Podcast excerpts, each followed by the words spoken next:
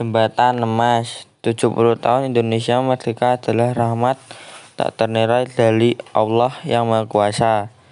Kita meyakini sebagaimana para bapak dan ibu bangsa Indonesia meyakini bahwa Indonesia merdeka adalah suatu jembatan emas untuk mewujudkan semua harapan berbangsa dan bernegara, yakni memiliki Indonesia yang melindungi segenap bangsa Indonesia dan seluruh tempat dari Indonesia untuk memajukan kesejahteraan umum, mencerdaskan kehidupan bangsa, dan ikut melaksanakan ketertiban dunia yang berdasarkan kemerdekaan, perdamaian abadi, dan keadilan sosial.